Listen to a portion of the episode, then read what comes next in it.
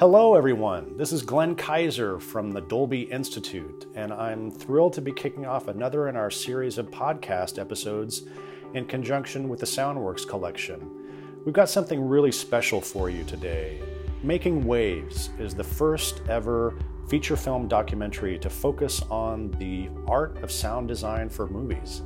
And it was my extreme honor to be invited to moderate the post premiere conversation uh, after the film premiered at the Tribeca Film Festival with Midge Costin, the director of the movie, as well as three of the most legendary figures uh, in our business Walter Murch, Ben Burtt, and Gary Rydstrom.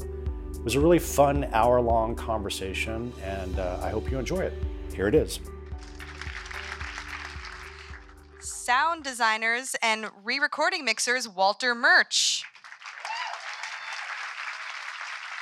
Ben Burtt. Gary Rydstrom. And our director, sound editor, and professor, Midge Costin. Midge, first of all, congratulations. Yes.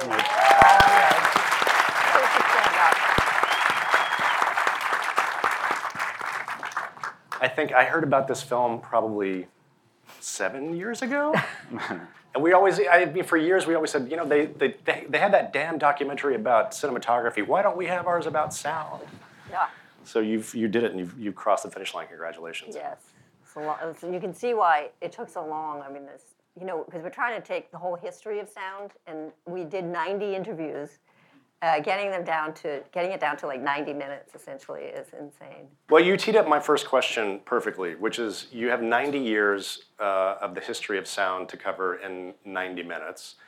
How did you hit on this structure, really on focusing on these three these three gentlemen?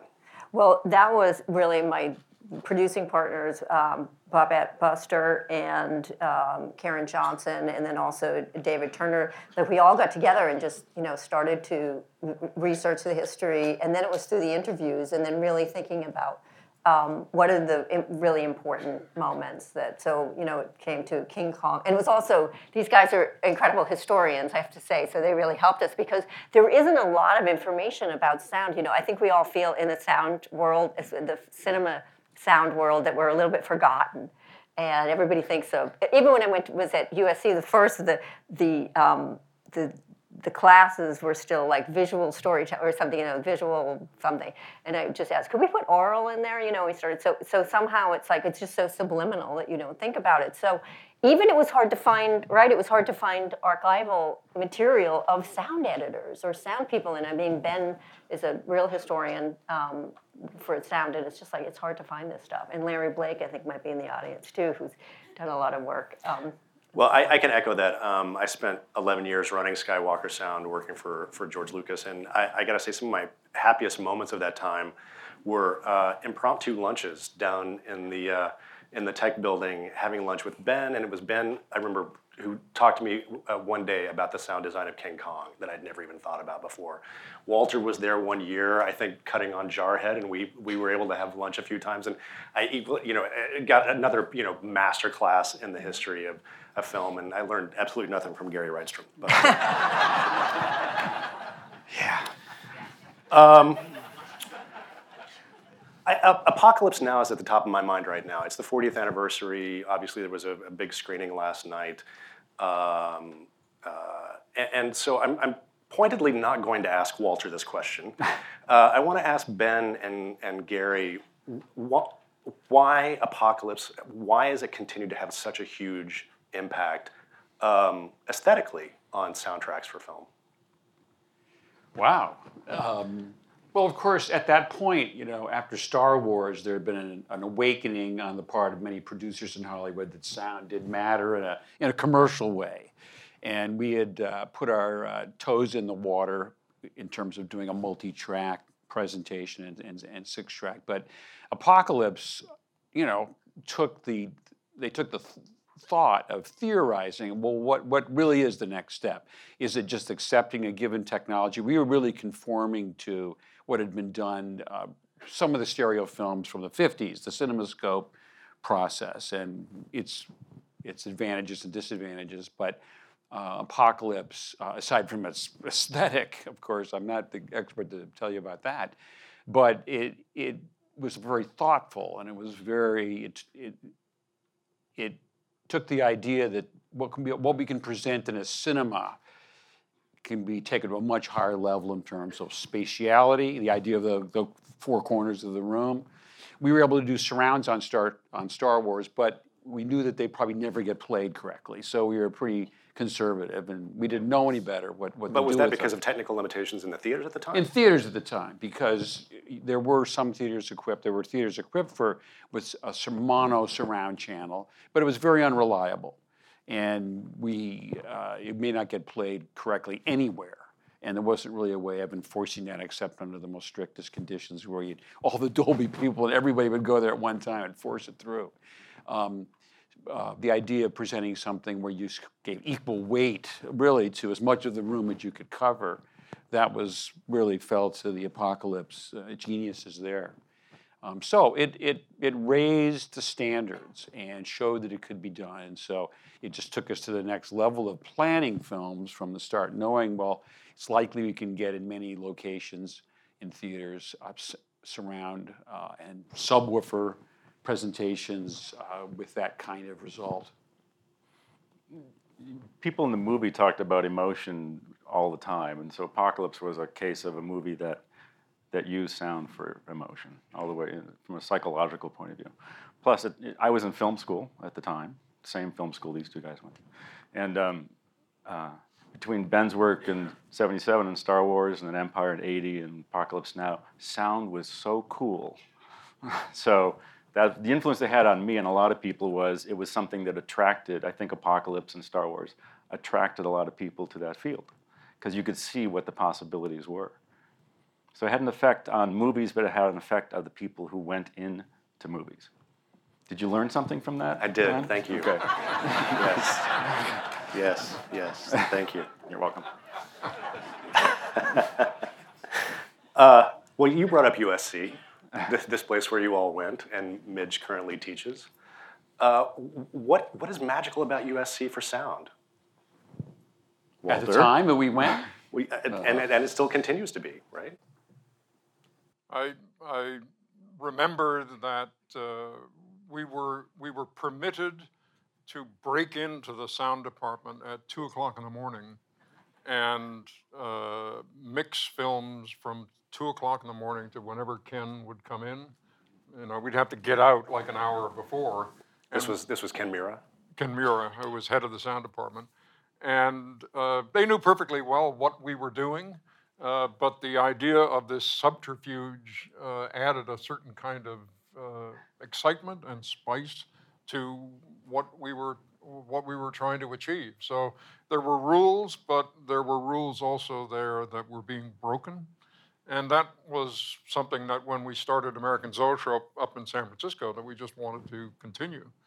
And uh, I, I think it's significant also that uh, the three of us and, and many of the people here in, the film are working in San Francisco, which is not Hollywood. It, it, we were 400 miles away, and in a sense, we were our own little ecosystem, and we had to develop uh, ways of thinking about the technology and the art of doing sound that were different. We didn't have the life support of a community around us, which is what would have happened had we been based in Hollywood. Well, this is the way you do it.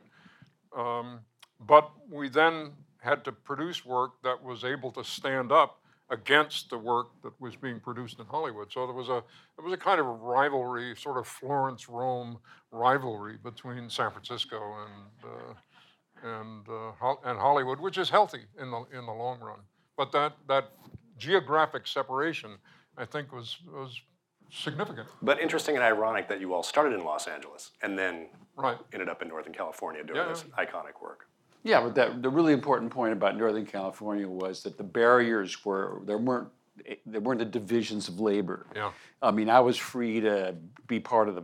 I could comment on picture. I could sit in on screenings. I could Uh, I could do. I could go out and do production sound. I could do uh, post production sound, and and also, you know, have access to the director on a daily basis to get feedback or ideas or suggestions. Yeah, I mean, that was yeah, the, couldn't have done it.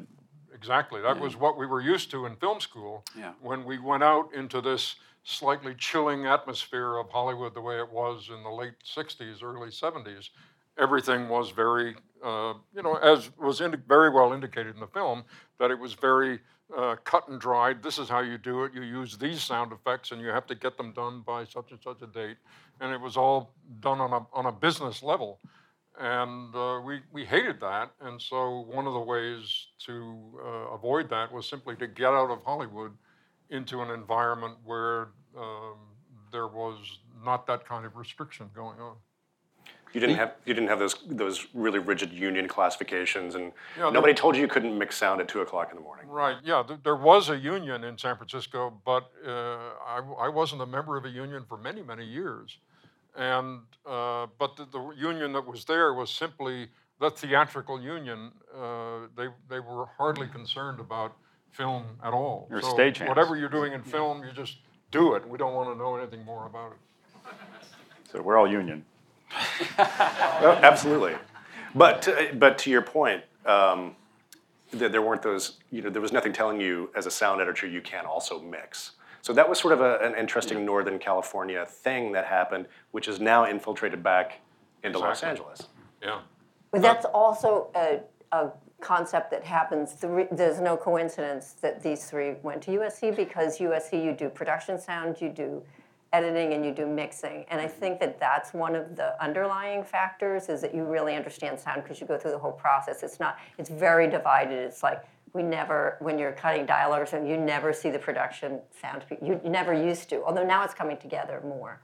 Um, and I just want to say that Dean Elizabeth Daley is here um, in the audience, who is um, Dean of the USC Film School, and a lot of and a lot of the um, our crew actually is um, USC. Um, and I just want to say we love NYU too, because it's nice to have two. Yeah, the idea of a crew system, which we But the experienced crew, there, yeah. was was fantastic. You'd be a director on one film and a sound person on the next film, and and that that got you used to being on a crew, and also uh, wearing different hats and and testing yourself in different areas. And that we left with that equi- you know equipment that we could.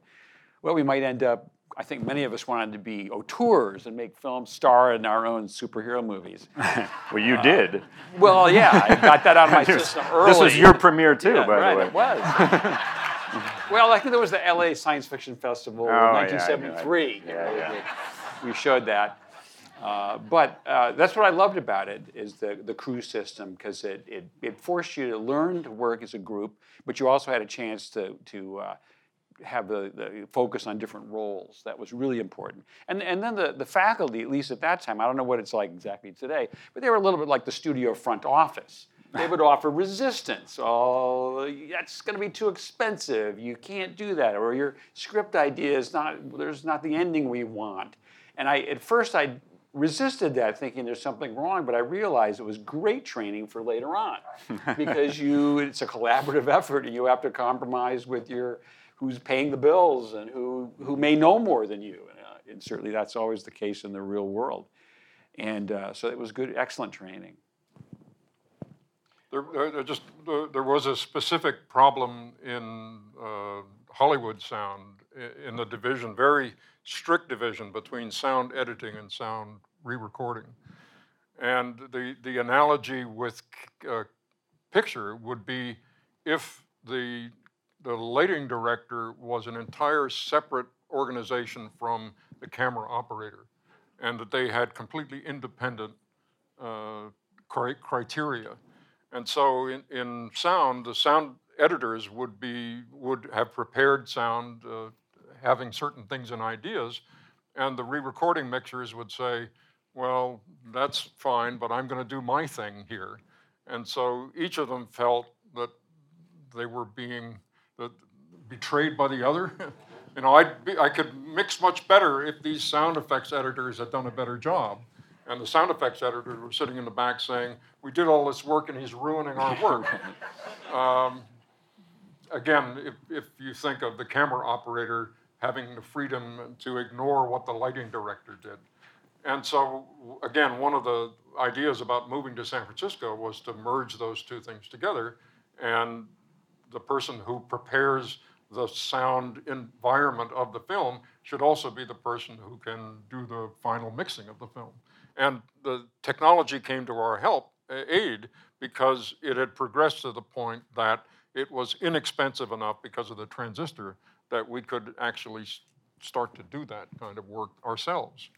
In addition, these two would do sound jobs and be a picture editor, which is another rare combination of. Well, that's the most fun of all And because see, they're really not different. You know, I mean, picture editing, you're laying out information on a timeline, Right. a sequence, and that sequence could be imagery as well as sound, and we know that they're not exclusive by any means. And uh, those opportunities are pretty rare. They are an independent film and, and uh, not so much in the studio product still.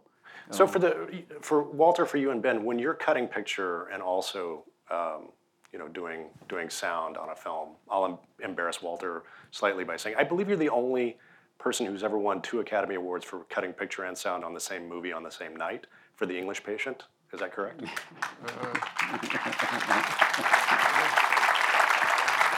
And in, at the BAFTAs in England for the conversation. And then, you, you- oh, wow, wow. So are these parallel processes that are happening in your head while you're cutting picture? Are you not thinking about sound, or are you thinking about sound while you're cutting picture? Sure. Yeah.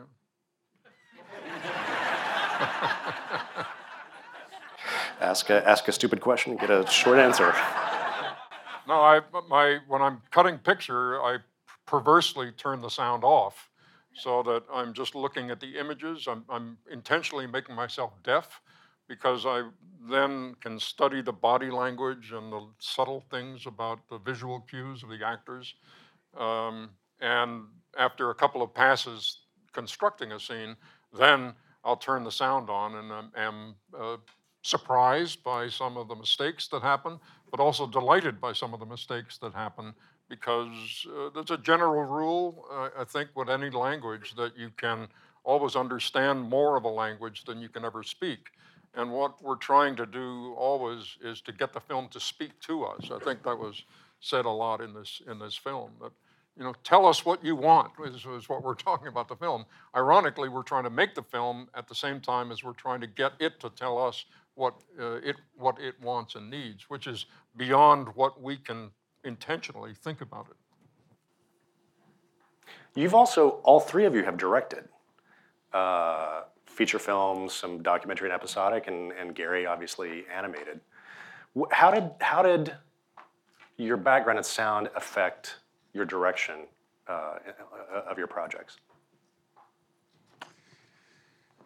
I thought that we would get a perfect production track without any flaws in it. That, that was a, this was a young indie television series, and I, I did have the benefit of having a British crew, and we're shooting in Europe, and they were much more attentive to getting a good track, you know, getting the dialogue, but also since we were always filming on location in old stairways and buildings in Prague, they did a great job of getting production effects in you know that were balanced and they kept the generator away from the the shooting and, and, and really produced a really great track to start with um, but i did like most directors give it up in certain cases like there was just a time to get the right sound.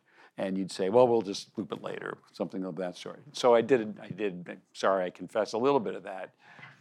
Um, but directing took for me anyway so much of my mind that it was tough to also uh, do all the little things in sound that I would have dreamed of in a quiet time beforehand. The first time I directed anything was a was a short film for Pixar, and I did my own sound. And the whole thing was a, wonderful experience. I, I loved every minute of it. And I got to the mix, which I did, screwed it up, did a terrible job. Had to go back and redo it several times, as if I turned that part of my brain off, and that that talent went away. I couldn't really. What I was missing, what turned out, is when you mix, you know, when we do sound, when you work on a film, you are filtering through a director. A director is important as someone, and you want to be able to go f- too far, You're going to experiment and go too far and then have a director pull you back or, or redirect things. That's what they're doing. And so when there was no one behind me when I was mixing to be that filter, I was lost. So never do that again. It was um, speaking of directors who do sound. It's like one of the reasons we have Ryan Coogler in the film. We were able to get him because he's probably the busiest person on the planet right now. But he was a student and actually before he did before he directed the more advanced projects at USC. He did sound, and it was because he said it was the one thing he didn't really understand that much. And then he tells a story about how when he was booming, he'd put the boom and he'd listen, he'd put it over to the director, with the actor, whoever was talking on the set, and he got all this information you know, because he was really he was eavesdropping, but he wasn't letting everyone know. Hopefully, they took their mics off before they went to the bathroom, but they, yeah. So it was great. I think younger people too. Um, they've been using cameras and stuff since the time they were about two years old. They understand. Uh, they understand how to shoot something, how to frame something, you know, how to light something, but they haven't thought about sound. And now they know, and especially if you're watching things on small uh, you know, screens, the emotion is going to come from sound, and so they're they're really interested. So now I get a lot of you know the students come in and and uh, instead of sound being like you know something they don't want to do, it's like they're they're wanting to do it. So it's also something in film school that you realize, and I think people like George Lucas realized, is that sound can add a lot to a film where you don't have other means of you don't have visual effects, you don't have a big budget. So you know THX back in USC when he did the student version of that, that Walter did the sound for. They're very dependent upon the sound for that movie. Um, and you, it's something that I always tell film students, which is pay it, use sound because you don't have other tools to the extent that you do with sound, and you can do a lot of storytelling with it. You make that point really clearly um, with Saving Private Ryan too, which is you know, we don't think of Saving Private Ryan as a low-budget indie film, but but a lot of those same lessons apply, which is you're you made the point in the film you're telling the story that happens outside the frame mm. in a way that was a lot cheaper than if Spielberg had shot all that stuff. And he didn't choose to do that because it was he chose because it was a he wanted to have the visuals represent the human element. Um, and I there's I think that sound and picture work best together not always, but often work best together when they're coming at the same story from two different perspectives, two different angles. So they're not just adding. And a lot of bad sound is just adding what you're already seeing. A lot of good sound um, is the Alan Splet approach, the David Lynch movies. I mean, that's nothing from Alan Splet's soundtrack for Eraserhead is seen in the movie. It's all, it's, a, it's like a complete, a different movie, but together they become something very rich. So using sound is not just reflecting what you see, but telling the same story from a different perspective. Yeah, there's, there's a very spletish moment in Godfather in the killing of Sollozzo because that the screeching, roaring sound of the elevated train, there's nothing visual to uh, inspire that. It's just the restaurant is in the Bronx, so I guess you say, well, it makes sense that that sound is sort of happening and yet visually there's nothing to indicate that. So, uh, in desperation, in a sense, the audience ascribes some of that sound to the interior state of Michael, which is, uh, you know, a very intense moment because not only is he going to kill two people uh, at point blank range, uh, but he's also killing the dream that he expressed at the beginning of the film, which is, I have nothing to do with his family. You know, Kay, his girlfriend, this is not me, you know, it's them. And now he's diving into the cesspool of this uh, crime family. Well, don't you think that audience, no audience ever watched Godfather and said, "What the hell is that sound doing?" It? Did they? So I never, I never saw secret. a train track. Where's the sound coming from? That's the secret of this. You can put you can put bad things in, but you have freedom to put things on the soundtrack more than sometimes we realize. And right. the audience is not going to sit back and analyze and say, "Well, that's wrong." Yeah. In that case, that they take certainly was the big lesson for me because the, the films I'd worked on prior to that were THX and Rain People, and uh, you know they were little small films, and here was this big Hollywood film, and I realized, oh, you can you can do that same kind of thing on these films and uh, and make it work. So you, you, the, the, general rule is push much harder than you think you can push, And uh, frequently, almost always, the film says, yes, give me more of that. If it, if it kicks back against you, you'll know it, uh, and then you can back off a little bit. But, but always be bold uh, in terms of what Gary was just talking about, in terms of the separation between what you're looking at and what you're hearing. Why do you, Walter? You've talked about sound as the, I think the metaphor you used was that it's the back door through which information comes to the viewer, with the with image being coming in through the front door of the eyes. Why do you think, as audience members, we're willing to accept that level of abstraction and that that differentiation between what we're getting from the track versus what we're getting from the picture? Uh, you know, the, the audience, without knowing it, is hungry for metaphor. Uh, that of this separation because that tells the audience that the film is telling the audience we need you to complete it. This we're presenting you with a bifurcation here. These things don't quite add up, so we need you, the audience, to in your own individual ways to put these things together. A, a film that is perfect uh, in, in a kind of porcelain perfection says, I'm perfect, I don't need you to complete me. So we're always looking for these sort of dark corners to explore where we are encouraging the audience to f- make the final uh, uh, nail that glues everything, everything together. I uh, had had some questions that I'd, I'd, made notes of, and it's it's hilarious that you just teed this up. One of the questions was, uh, when have you gone too far? When has the film rejected what you did? Well, I've had directors reject. I, I, I, did a movie called Single White Female with Barbet Schroeder. People like Single White Female, cool. Um, and I, it was very psychological and taking from know, great other sound work. I did, I did a very psychological, interior, Roman Polanski-esque um, soundtrack to it. And, and I played him back some stuff. And Barbet Schroeder went, Gary, what you have done with this movie, with the sound, is fantastic. I said, oh, thank you. I'm very proud of it myself. He said, it is too fantastic. so back it goes. so um, the, the one time I pushed too far and it was okay, this is it really depends on your director, was I worked with Dennis Hopper on uh, a couple of shows, and one of them is called The Hotspot, which is a, a really uh, strange but fun movie.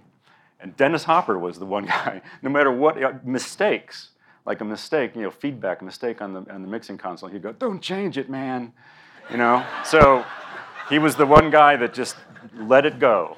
So if anyone wants to see a movie where Dennis Hopper let the soundtrack go, go watch Hotspot. But that reminds me of when you worked with Paul Thomas Anderson on Punch Drunk Love. There's that scene where he goes into the bathroom and completely loses it and trashes the bathroom. And the yeah. production track is completely overmodulated. That's what we totally, used. It's totally distorted. Right. But that's what ended he up. Wanted, the there, there's yeah he he wanted he wanted uh, uh, a lot of interesting things with that movie where he, you know, he, he just wanted, that's a movie, again, psychological. Director had it in mind, what he wanted to get inside the mind of Barry Egan, the character that uh, Adam Sandler played. And he was a troubled, violent character. He was very quiet on the outside, but inside, turmoil. So he wanted the soundtrack to reveal this turmoil. So he beats up the bathroom. We'd cut all these regular sound effects, beating up the bathroom, and it really is probably the lavalier mic on Adam Sandler during the thing was complete distortion, and it works. And you know, just as a sound guy, you think I don't really want to go. There's there's a case of the director pushing further than I wanted to go. I think that the story you told me about uh, one of the rocket launches in Canaveral. The best sound was a cheap oh, yeah, uh, right, yeah. microphone, dictation microphone out the window of a car. Yeah, one of those little pocket recorders that has a micro cassette. Right. And uh, on the way to a screening, Uh, of a temp mix of the film. This is about the space shuttle. It was a it was an IMAX film depicting the reality of going into space, but it was going to be done with a thunderous soundtrack. We had recorded the actual shuttle launching. It had been the first time it had been recorded up close, and we went to a, a lot of trouble.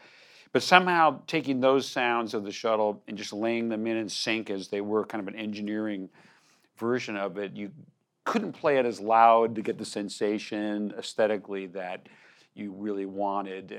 Uh, in other words, the way it recorded onto our recording equipment didn't give you the aesthetic you wanted. But on the way to one of the screenings, I was dictating some notes, and, and I held the recorder out in the slipstream of air in the car, and just blew air into the into the little tiny crummy mic. It all got compressed and everything. I thought about that when I got back, and I took that and copied it into the system. That that dis- steady distortion and uh, raised up the low end a whole lot, filtered, and it was the best rocket launch. it was better than the real thing, yet it sounded like the real thing, and, and up here it did to the audience, so it became the main component. Saved a lot of trouble doing that. Forgot about that, Walter. Thanks. Thanks. There's a wonderful thing that I learned from Francis, uh, which is a useful thing, both in terms of actors' performances and sound, which is silent take six. So you, uh, it only would apply to certain kinds of films, the ordinary people type of film, where you have the actors uh, doing a, an intense dramatic scene in a real environment, and you do take one, and you have some comments, take two, take three, the usual kind of development of actors and the director figuring out what the scene is really about and how to do it. And then on take six, Francis would say, All right, now just do the whole scene, but don't say any dialogue. Feel what you're what you're express what you're feeling through body language and face and um, but, but record the sound at the same time and so the actors are thrown back into a kind of a more primitive way of expressing emotion uh, without any words. And the camera's picking it all up and also the microphone is picking up all the footsteps and putting down the salt cellar and you know turning on the coffee grinder all basically all of the foley sound effects without any pesky dialogue covering, covering them up. So you've got a whole take of location foley perfect and the actors are learning stuff about the performance and take seven where they're suddenly able to talk again is always a miraculous take because now they're able to apply the lessons they learned from silence and underline it with, uh, with dialogue. Okay, all you directing students. Yeah, that's, that's a great idea. Yeah, I, I had that on one film. It was a Western. And the director, we talked him into uh, like on a third or fourth take. Like if three guys rode up on horses and got off and walked into the saloon, it was a real location, so it had dirt, dust, and wood. Uh, we would do it without the dialogue, and you'd get the them riding up. And even though it wasn't like I mean perfect sync, it was fantastic bed to use to build around it uh, rather than doing it all later. Or a wagon would come in and they'd get out and do something. And if you can do that, if you have the luxury of doing that in a quiet location, so you're only getting the natural sound, it's terrific, terrific way to go. But it, but it, it goes back to that, what we were talking about earlier and what the film talks about in terms of uh, directors who are sensitive to the importance of sound. Because if you've ever been on a set and the poor sound recordist wants to get uh, a wild track of just the dead air, uh, everyone on the set is extremely impatient uh, about wasting this time to record nothing. And so Francis to, to actually take the time to record an entire take without any dialogue from the studio's point of view is an incredible waste of time. But as you can tell, there, it pays off big dividends, not only in the terms of the actors' performances, but uh, the, the more humble crafts of putting down the salt cellar and other things. You get a really wonderful uh, uh, sound effects library generated by the shooting of the film. I think there's nothing better than production sound. I mean, there is. I mean, we do everything in feature films. You know, you do, do Foley everything just because of the international, the the M&E with the foreign. You know, if they're going to take out the dialogue, they'll lose all this other sound that someone might be doing.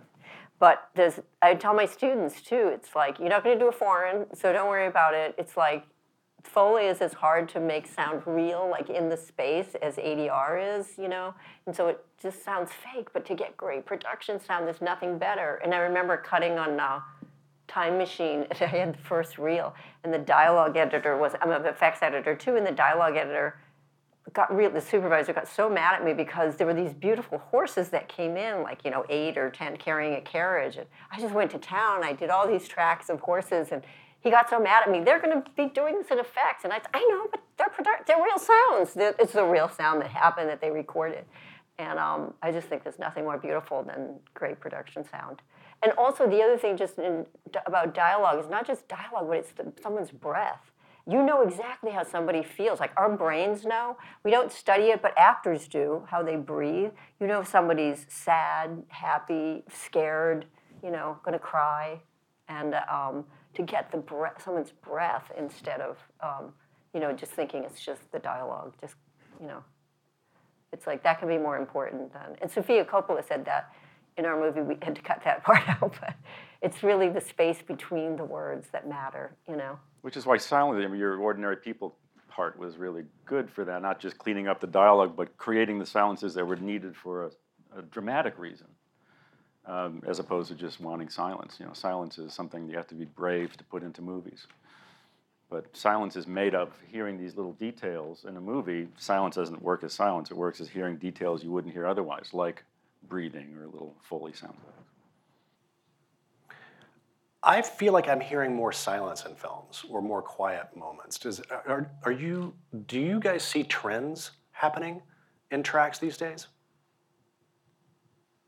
I would have thought the opposite in my experience, but then I don't see maybe as many things as I should. But I, I, I generally, in terms of popular cinema, if you want to phrase it, since that's more of the realm that I'm operating in, I, I see what I think more films which are sort of wall to wall everything, you know, and almost like they're just checking a box or nobody's brave enough to say, we don't need the score of this scene.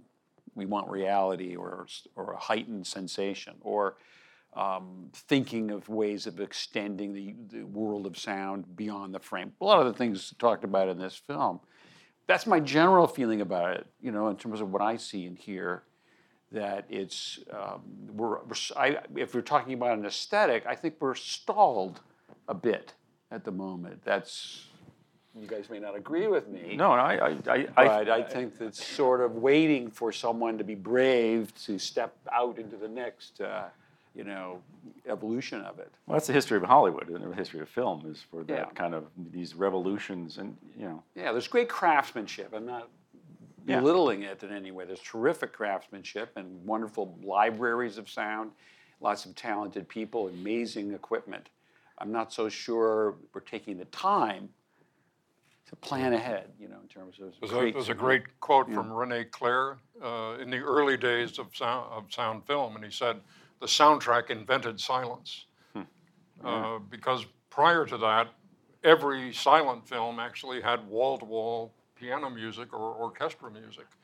Um, and once you had a soundtrack, you could create zones of silence.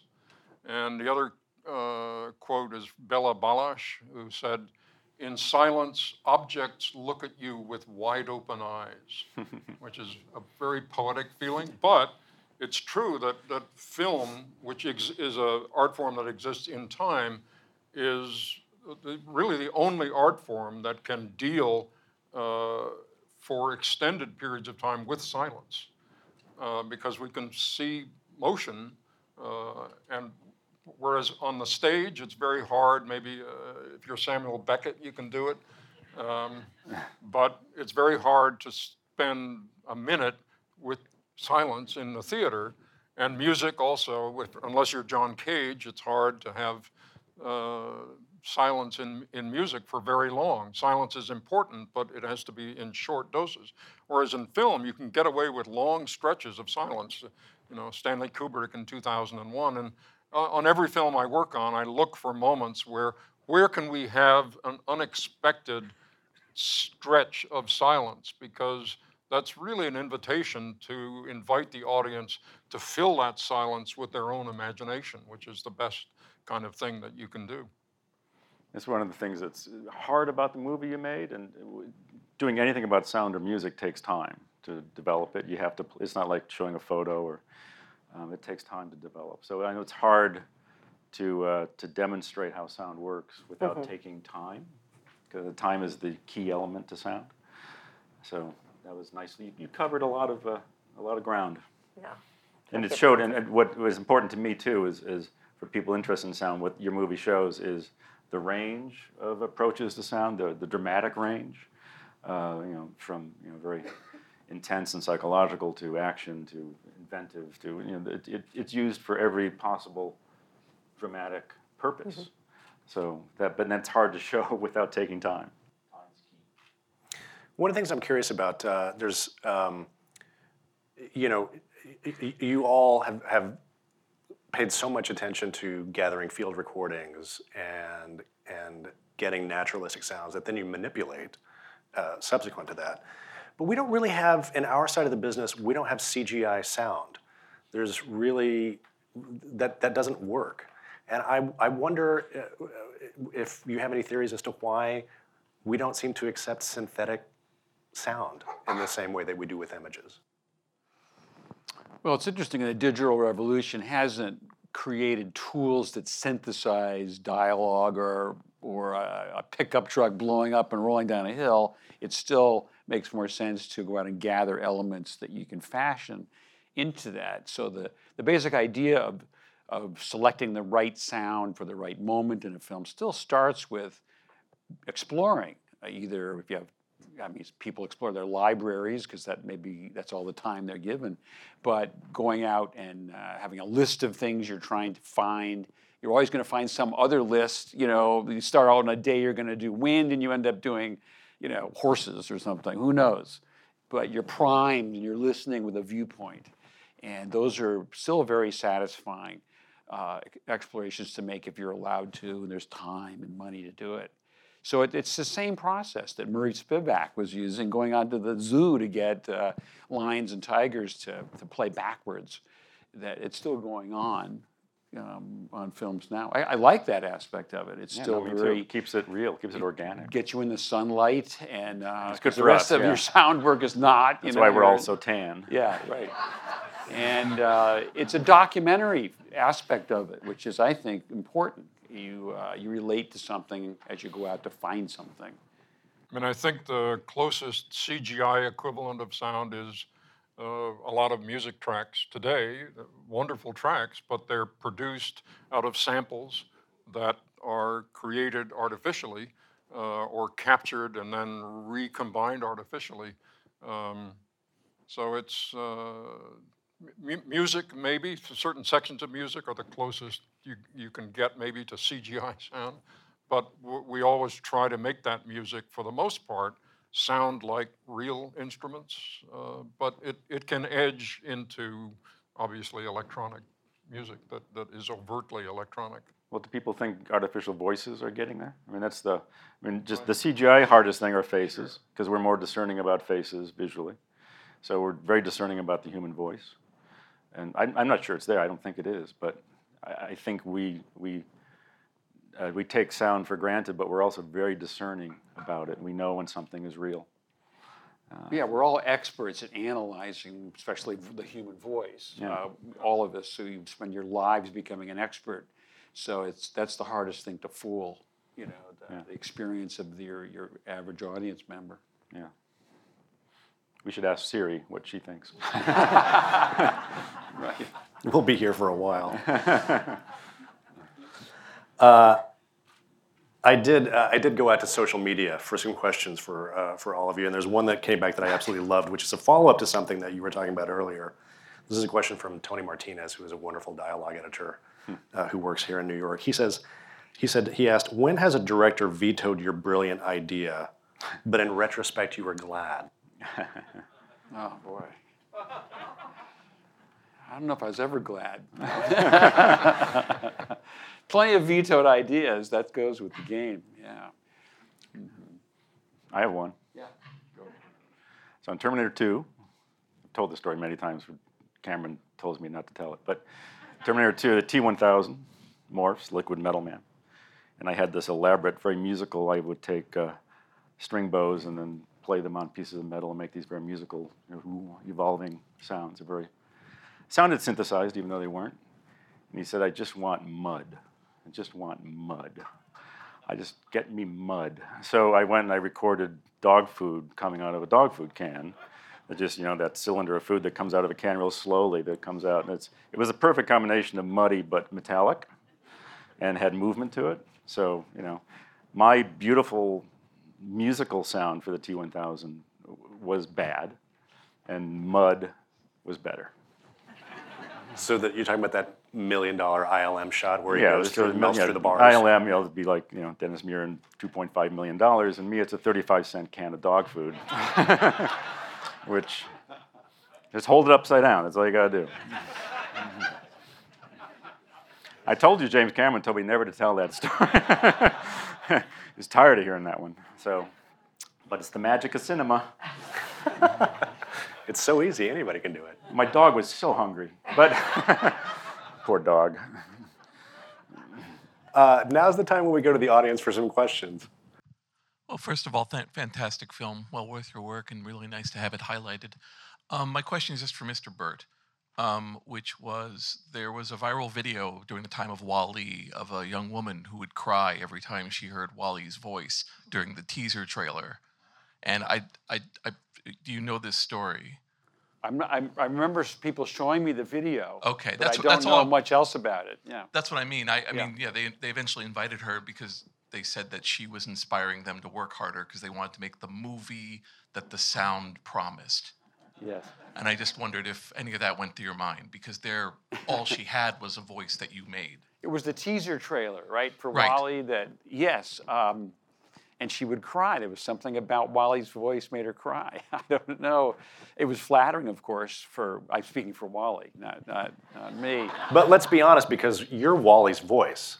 Yes, yes, that's true. So it's really you. But You were making I'm- this woman I'm cry. a, I'm a, yeah, right. It doesn't happen that often. Uh, not under positive conditions. Just if you could make the audience cry now, that'd be great. yes, right. It's something about the soothing nature of it, I guess, that created that. I, I there's a can't sadness. There's it. a sadness to Maybe it was a sadness, uh, a, a cute sadness, almost. Well, much of WALL-E was uh, baby-like sounds, you know, uh, young, you know, you know, toddler learning to talk was kind of a one of the aesthetics there. So I think that triggered something, you know, that caused her to. But I, that's all I really know about it. Sorry. So, dirty little secret of sound design. Question for all three of you, um, and Midge. I don't know if you've done this. Uh, how how how many times have you put your own voices in films? all the time. All the time. But not his voice all the time. Rarely. Rarely. He's the iconoclast of the group. Yeah. right. His mind is in the movie. That's what it is. It is- It's, projected. There was a, actually the one example I'm thinking of is on, on THX 1138. There was a very similar uh, mystery about the um, this this uh, rocket launch. We we had a scene where we went from silence to massive crowd sound, and I recorded all kinds of different crowd sounds at stadiums, and I recorded waterfalls and anything that I could think of uh, to add to this mix. Uh, they were all basically different kinds of white noise and pink noise, rushing sounds. And I thought, when I got to the final mix, I thought this is going to be fantastic. And I pushed all the faders up, and the VU meter went way up, and it was like there was nothing there. Yes, I was hearing sound, but it had no impact at all. And I thought, what why is this? Uh, you know, all of the ingredients are there. Why are they not coming together? And for some mysterious reason, uh, very mysterious, I remembered a recording I made uh, at the Museum of Natural History in San Francisco at two o'clock in the morning. Uh, I put the Nagra recorder down at one end of this vast African hall, went to the other end and started shouting in uh, a mysterious language to me, just kind of stuff. And it echoed all around the room. So I went and got that tape, which uh, I hadn't used anywhere else. I mixed it in with the rushing sounds, and suddenly that the addition of that sound, which was like the addition of your uh, the microphone out the window, it congealed everything, and I had to pull all the faders down. Uh, and now the VU meters were nowhere near maximum, but it was unbearably loud. And so it has something to do with the way the brain processes sound. I think the, the white noises, like the rocket launch, had not enough edges to that. And by the addition of that voice, which had ah, ah, ah kind of quality to it, those edges made everything congeal, and the, re- the result was a, uh, a soundtrack that seemed very loud, although the VU meters didn't say it was that loud. So white white noise is the enemy of sound. White noise, things that are white noise, sound people know is hard. Crowds, water, Right. uh, rockets, jets, like CC Hall talked about in Top Gun.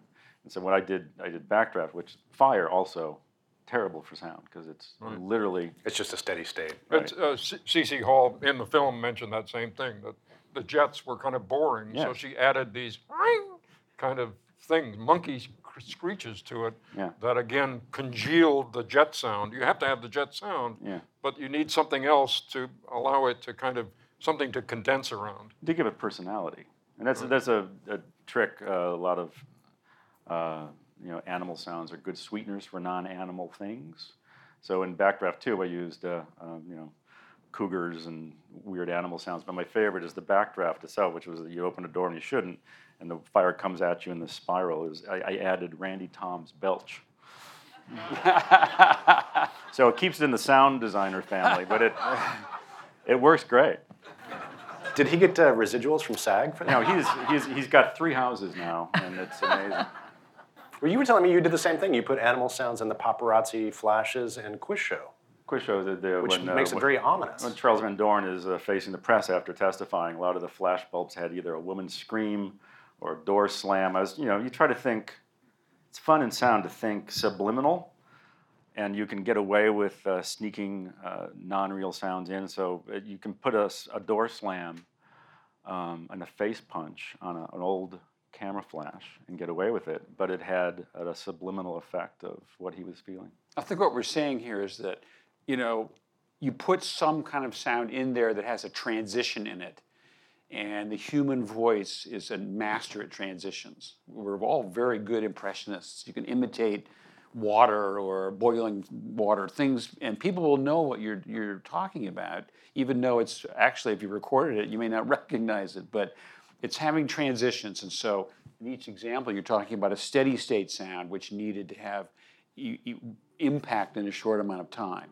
And a human voice making, or an animal, making a transition from one formant to another tells you something. And we recognize that as communication. So I think you're trying to hear communication. You're trying to decipher, make sense of it, and that's, that's helpful. I'm so sorry, you guys. This is all the time that we have for tonight. Oh, Please give it up oh, for these wonderful engineers. I hope you enjoyed our conversation on making waves with Midge Costin, Walter Murch, Ben Burtt, and Gary Rydstrom. Come back again next week uh, when we post another episode. Uh, next week's is going to be with the creative team behind the sound and music of Stranger Things 3. This is Glenn Kiser signing off from the Dolby Institute and the Soundworks Collection. Thanks.